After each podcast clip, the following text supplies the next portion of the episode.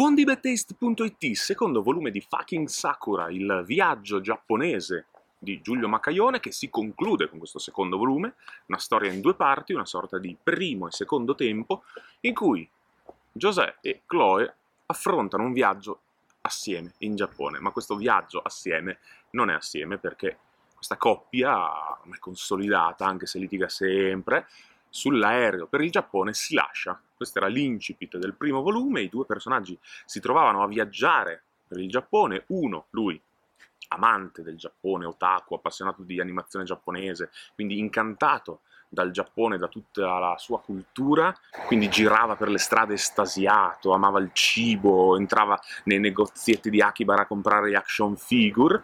Lei, Chloe, non conosceva nulla del Giappone, non conosceva la lingua, mm, è una cultura anche un po' strana che, vabbè, non è che le interessasse granché, ma aveva deciso di seguire l'allora fidanzato ora ex fidanzato, Chloe si ritrova a vivere da sola in Giappone queste due settimane dispersa, senza saper parlare, senza saper interagire.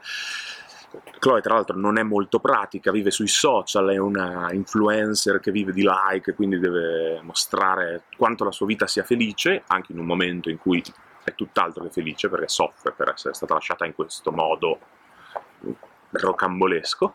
Questi due personaggi attraversavano il Giappone e noi, attraverso di loro, vivevamo a scoperta del Giappone, una molto più entusiasta, l'altra inizialmente traballante, ma alla fine del primo volume già scoprivamo che Chloe aveva trovato un modo tutto suo per ambientarsi e vivere nel Giappone una sorta di rinascita, di riscoperta. Si era tinta i capelli di rosa, eh, alla fine del primo volume il cliffhanger eh, vedeva Chloe in un incontro romantico con una ragazza, cosa che lei non si sarebbe mai aspettata, e da lì si muove questo secondo volume in cui prosegue il viaggio su due binari paralleli di Giuseppe e Chloe. Binari paralleli ma non troppo perché il Giappone è piccolo a quanto pare nel racconto di Giulio Macaione, in realtà avevano un itinerario studiato, quindi è prevedibile ed è anche utile alla narrazione che i due personaggi in qualche modo si incontrino.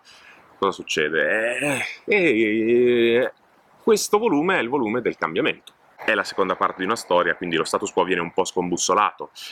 Se nel primo volume er, ci muovevamo per le strade di Tokyo, che aveva tanto da raccontare, la capitale, quindi eh, questa frenesia, ma anche le stradine della periferia, però stavamo a Tokyo, una città movimentata, ricca di, di impulsi.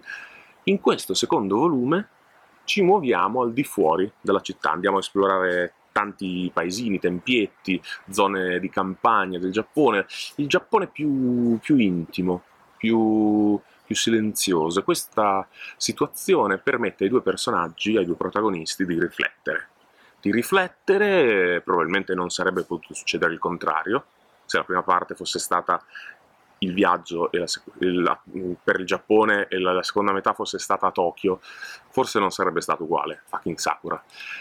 Però il fatto che la seconda metà del viaggio sia fra i monti giapponesi con dei panorami stupendi lascia il tempo ai personaggi di riflettere e qualcosa cambia. Cosa cambia? Non ve lo dico. Però cambia in modo naturale, sorprendente alcune sorprese, alcune risoluzioni finali, chiamiamole così, risultano qualcosa di fisiologico per il percorso che hanno attraversato i personaggi.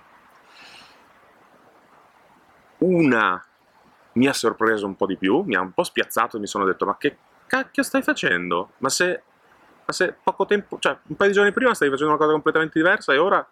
Quindi, boh, ma siamo esseri umani e quindi non non siamo delle, dei vettori narrativi che, che vanno sempre come ci si aspetterebbe. Facciamo scelte azzardate, facciamo scelte a volte esagerate, però siamo così, siamo esseri umani. Giulio Maccaglione ci racconta di due esseri umani che trovano in Giappone una nuova strada. Queste due settimane in modi differenti, cambieranno la mentalità e la strada, cambieranno la mentalità e la direzione delle vite di José e Chloe. Quindi, se avete apprezzato il primo volume, perché non concedervi il secondo? Eh, è la seconda metà di quella storia. Se invece non l'avete letto, recuperatelo perché è una lettura piacevole, godibile, che a mio parere si meriterebbe in futuro una edizione in un volume unico, come una graphic novel, come piace dire ai giovani d'oggi per i fumetti. Un volume completo perché la sensazione del volume 1 e del volume 2 è che proprio siano il primo e il secondo tempo della stessa storia, non, è una serie, fucking Sakura.